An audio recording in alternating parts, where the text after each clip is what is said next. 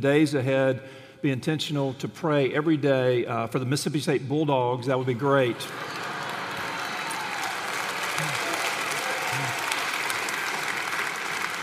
As you know, my nephew plays for Mississippi State, and we're enjoying watching them. Uh, we have many Allen family members in Omaha right now, and uh, Providence would have it. We, as a family, Karen and the children, will be going to Orange Beach uh, in the days that follow. So we are in the wrong part of the country and have committed ourselves to a lease, or we would be in Omaha, which is just up the road from Kansas City. So I know we have Ole Miss fans here. I know we have Mississippi State fans. Uh, I'm reminded of Jacques Chirac after 9 11, who famously said, uh, the French premier said, We are all Americans now. So for the next 10 days, we are all Bulldogs fans, okay? Let's covenant together. Turn with me in your Bibles this morning to 1 Timothy chapter 6. 1 Timothy chapter 6. We're looking together at just a few verses that speak to us about the man of God.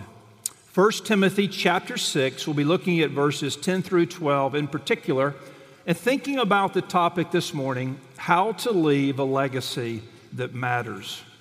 How to leave a legacy that matters. 1 Timothy chapter 6, be reading verses 10 through 12.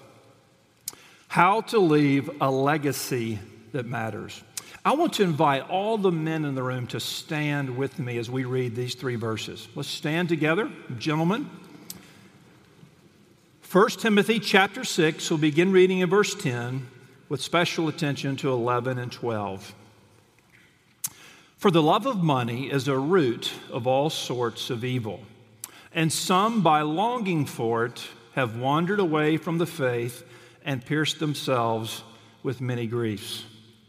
But flee from these things, you man of God, and pursue righteousness, godliness, faith, love, perseverance, and gentleness.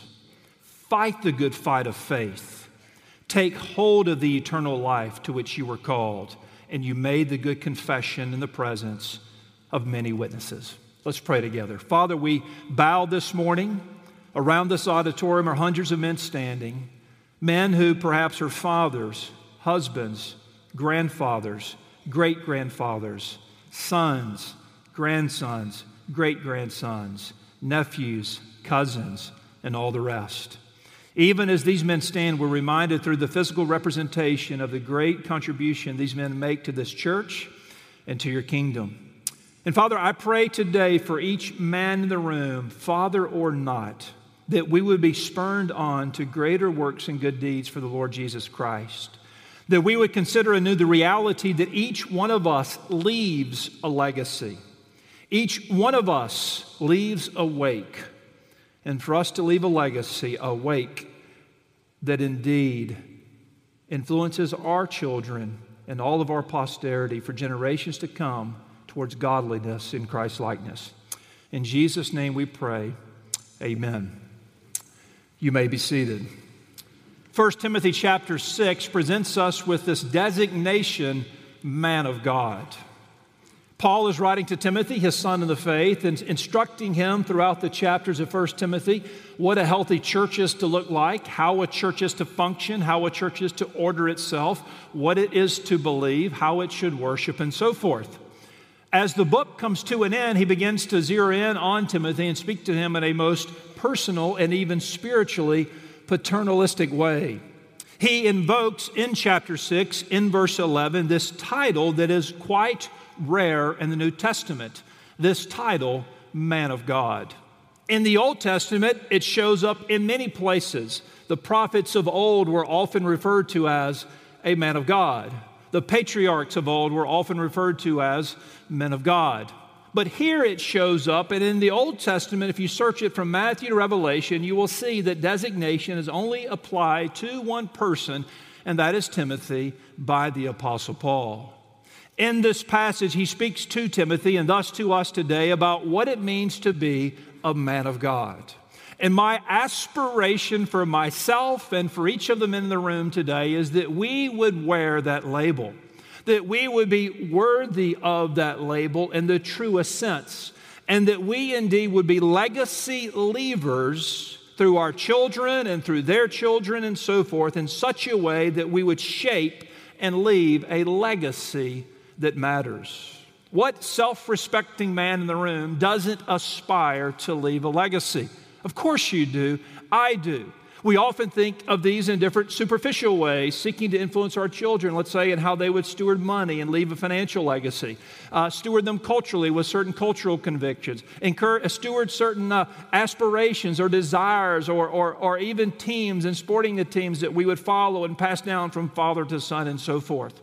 All of those may be appropriate and fitting and right, but there is a legacy greater than all that we should aspire to leave. That is a legacy of godliness. The reality is that we can leave a legacy that is powerful and strong and true for the good of our families and for the broader glory of God in the church and throughout the kingdom.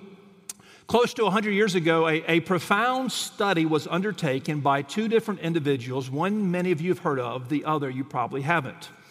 It was in the early part of the 20th century, the first half of the 20th century, and a, a major longitudinal study was done on the life of Jonathan Edwards and the life of a man named Max Jukes. Edwards, of course, was the great preacher of the Great Awakening in the 1740s and 1750s and 1760s. He was used by God, the preaching of Edwards and the preaching of Whitefield, to, to kickstart a revival on the continent here and to establish our nation on a Christian footing. Edwards has been described as the greatest preacher of the English language by some, the greatest mind America ever produced a great theologian and pastor. He was truly brilliant. He would die uh, president of what would come to be known as Princeton University by undergoing an experimental smallpox uh, inoculation that took his life. But when Edwards died, he had already set in motion a legacy that would impact the world. Max Jukes, one of Edwards' contemporaries, they did not know one another but lived in the same season, he was known for the total opposite. Max Jukes was a man who lived a life of outright debauchery, a life of rebellion, a life of sin, and was notorious for that sin. So, in the first half of the 20th century, this longitudinal study was done over the course of about two centuries to trace the descendants of Edwards and the descendants of Max Jukes. It's a bit dated now, but the point will ring home the descendants of Max Jukes over 200 years, roughly. 440 of those lived lives of debauchery. 310 of his descendants were paupers and vagrants. 190 of his descendants were prostitutes. 130 of his descendants were convicted criminals. A hundred of his descendants were alcoholics. 60 of his descendants were habitual thieves. Five of his descendants were victims of impurity, and seven of his descendants were convicted murderers, all from one man. Jonathan Edwards, on the other hand, in stark contrast, throughout a similar time horizon, the longitudinal study revealed that of Edwards' descendants, 300 of them became clergymen, missionaries, or theological professors. 120 of his descendants became college professors. 110 of his descendants became attorneys, 60 became physicians, 60 became authors, 30 became judges, 14 became university presidents, numerous giants in American industry, three U.S. congressmen, and one vice president of the United States. I want you to take away from that opening illustration this your life, men, gentlemen, Fathers, your life makes a difference. How you lead it, how you order it, the words that come from your mouth, the convictions you hold, the way you shape your children and their children and their children. You have the power to send your family tree on a trajectory that will be defined by great health and great godliness or by great sickness and great worldliness. How do you resolve this morning? Will you resolve with me this morning to be a legacy leaver, to leave a legacy that matters in the kingdom? Here's what we're going to do. See with me in these verses quickly three truths or three action steps, three action steps for the man who would seek to leave a godly legacy, a legacy that matters. Notice with me first, verse 11. The man of God is known by what he flees from. Now, wait a minute.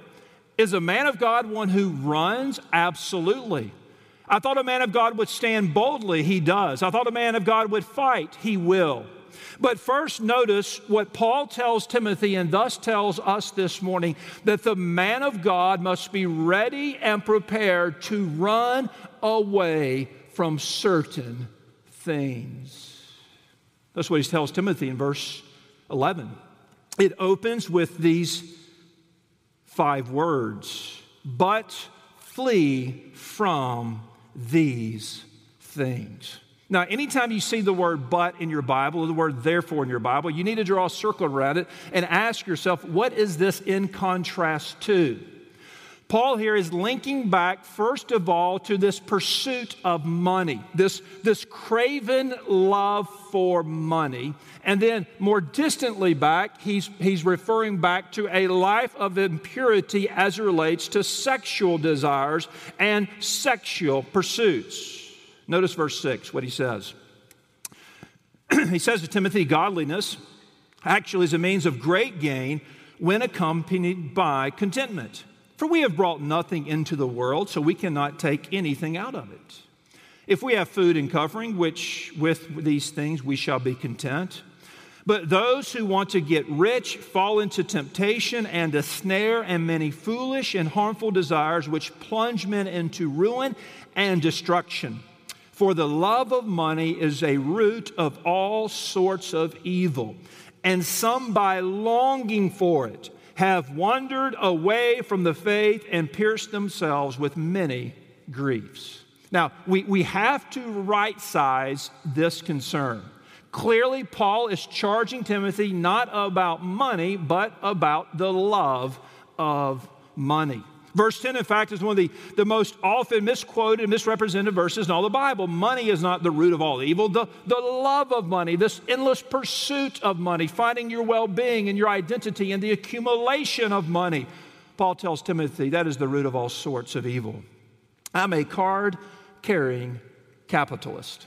I believe when it comes to economic structures, that is the closest thing we can derive from Scripture as to how an economy and a nation should so organize itself. So I'm a free market capitalist and proud of it and believe I stand on solid biblical grounds being such.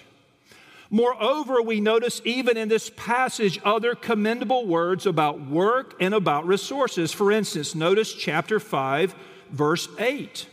Here in this context, we are reminded that if anyone does not provide for his own, chapter 5, verse 8, Paul says, if anyone does not provide for his own, and especially for those of his household, he has denied the faith and is worse than an unbeliever. So that, that's, that's strong wording. Paul is saying, look, you're to work, you're to care for your family, provide for your family, suit their needs.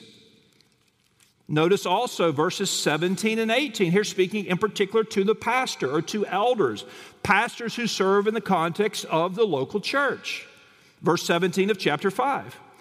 The elders who rule well are to be considered worthy of, of double honor. That's a reference to compensation, especially those who work hard at preaching and teaching.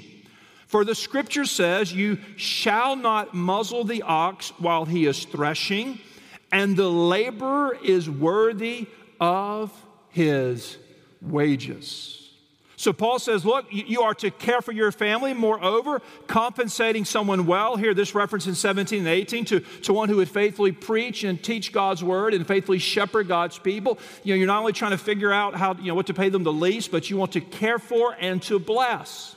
So I'm bringing those other verses into verse 11 here of chapter 6 to put in context and say, look, there's a balance here. Paul's point is not that you know, we're to be lazy or, or, or not to have ambitions for our family financially. His point is we have to right size those. The man who's always in search of the next deal who's on an endless pursuit to line up a get quick rich scheme. The man who's always at the office to satisfy his own materialistic desires, he's not going to leave a godly legacy. Why?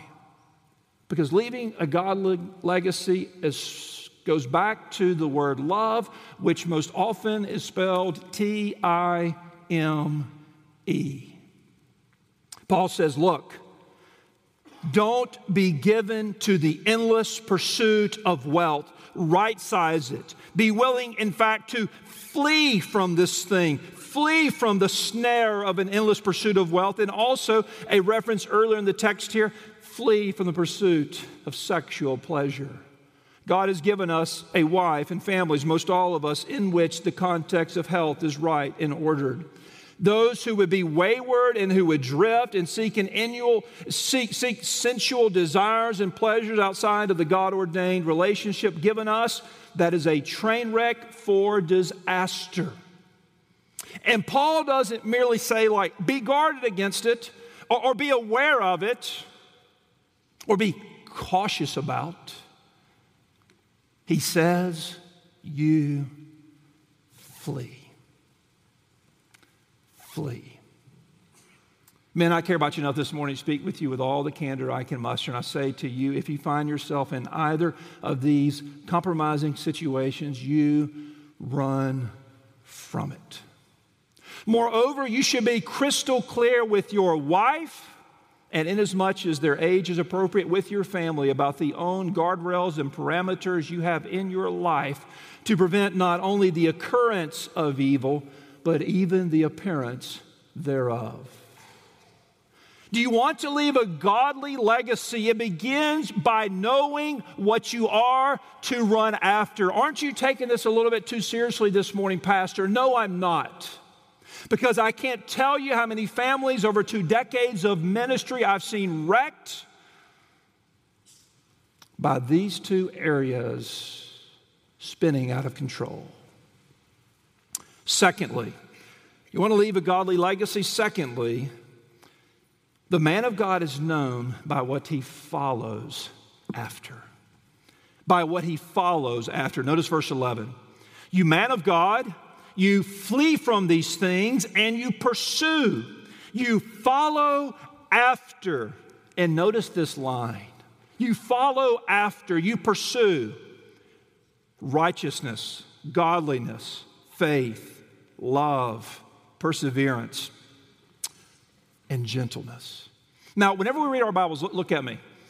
Whenever we read our Bibles and we come across a list, there is, an, there is a, an, an inclination to kind of skim it and almost assume it, it's just a pileup of words, and thus each word probably isn't that important. That's not the case here. That's not the case anywhere.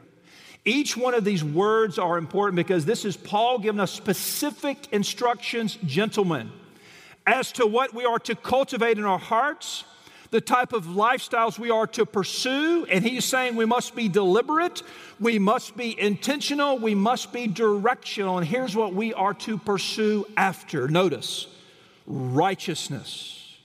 The outward appearance of just doing what is right before God and man. A wise man once told me it's always right to do what's right. And you want your children and your wife to see that, to see that instinct within you that there is a moral compass, God's Word. There is a backbone, it's a spiritual one, to be, to be committed to God's Word. And every time a family crisis or a moral question comes up, people aren't wondering how's dad going to come down on this. There's a predictability because they know you to be a man of the Word and thus a man of righteousness pursue godliness. This here is the inward reality of righteousness. Righteousness refers to the outward acts, the outward lifestyle.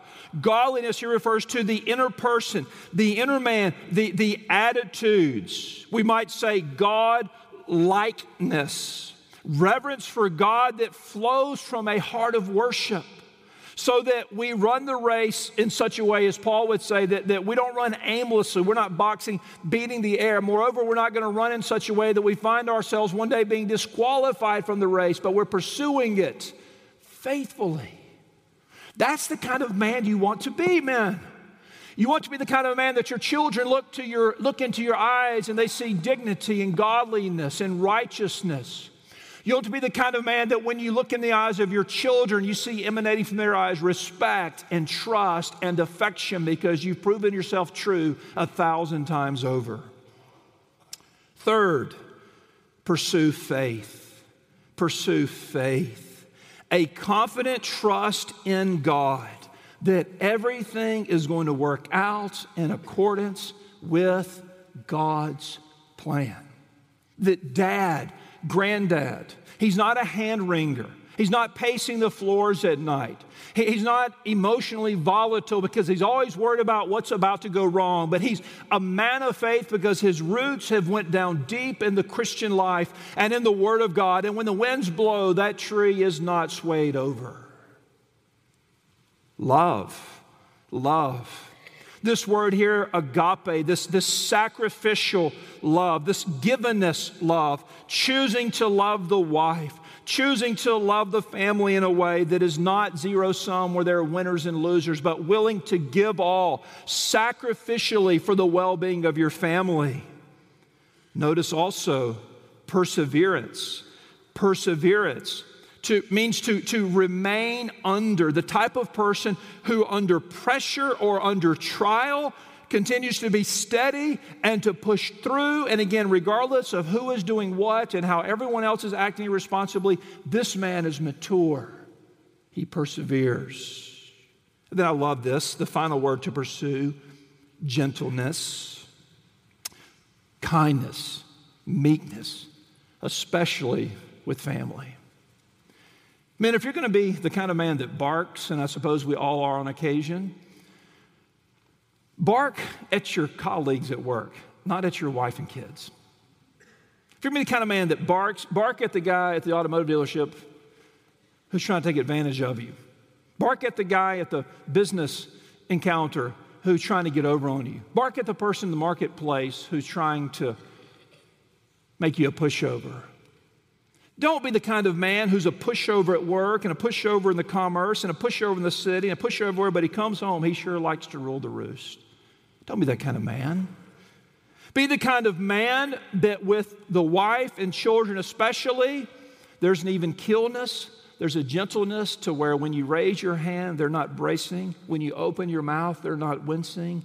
They understand you love and you care.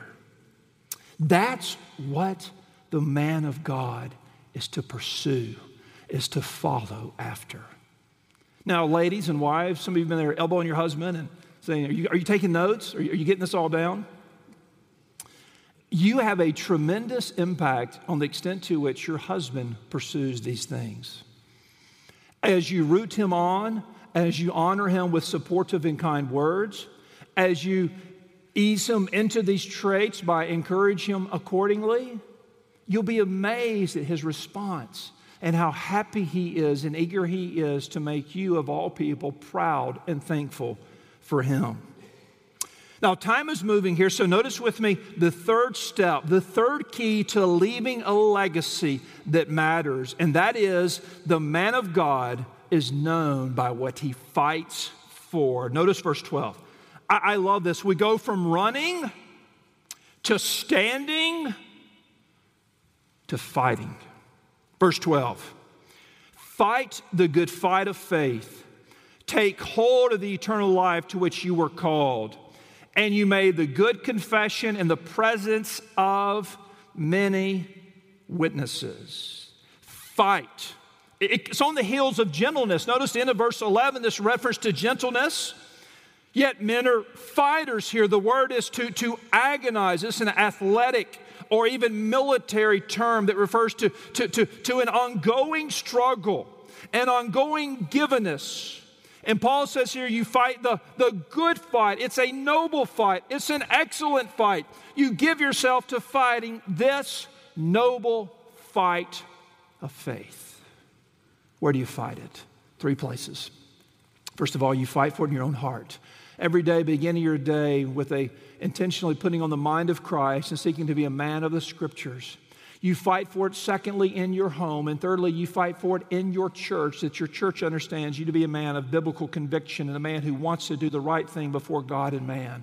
But back to that second place you fight for it. You fight for it in your family. Men, in 20 years of ministry, I have seen thousands and thousands, literally, of wives and mothers who drag the kids to church, but their husband stays behind.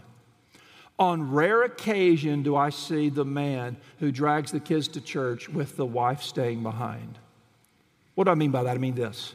It is uncanny, men. If you will take the spiritual leadership and prioritize the Lord's day, it's uncanny how your wives, nine times out of ten, will fall in and want to be a part and support you and go with the kids as well. With that is the reality of a profound stewardship that you have to fight for the faith in your home. To set the temperature, spiritually speaking, to prioritize the Lord's day, and to lead in that way in such a degree that your wives and children find themselves naturally leaning in with you and behind you and under you and beside you unto these things. Don't you want that? I know you do.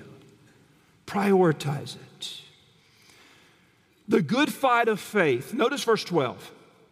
The faith here is referring to the faith. In other words, we see faith used really two different ways in the Bible. Sometimes faith is an expression of belief. I have placed my faith in Christ, or don't worry, friend, I have faith in you, I believe in you.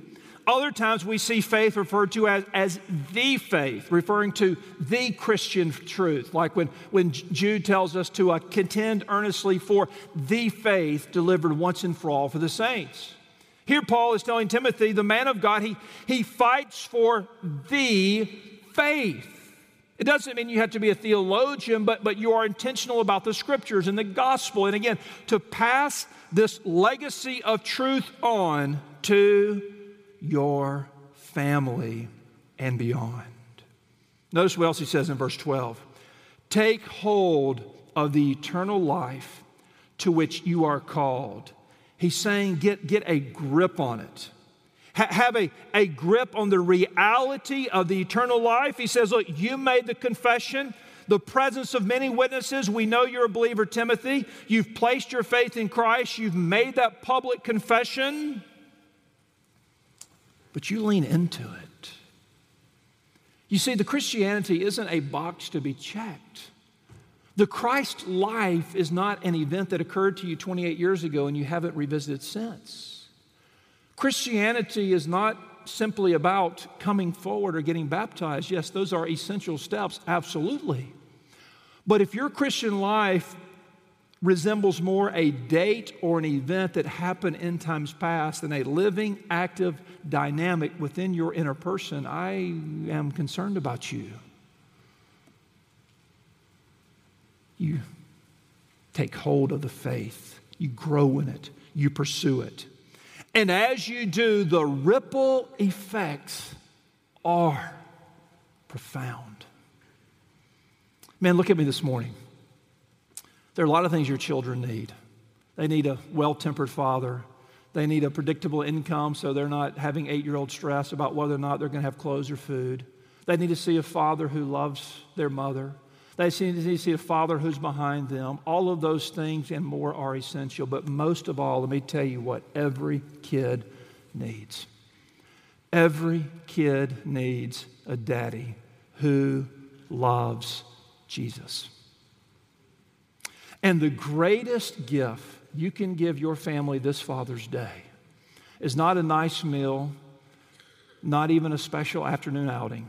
The greatest gift you can give them is the greatest gift you can give yourself, is the greatest gift God has given any of us.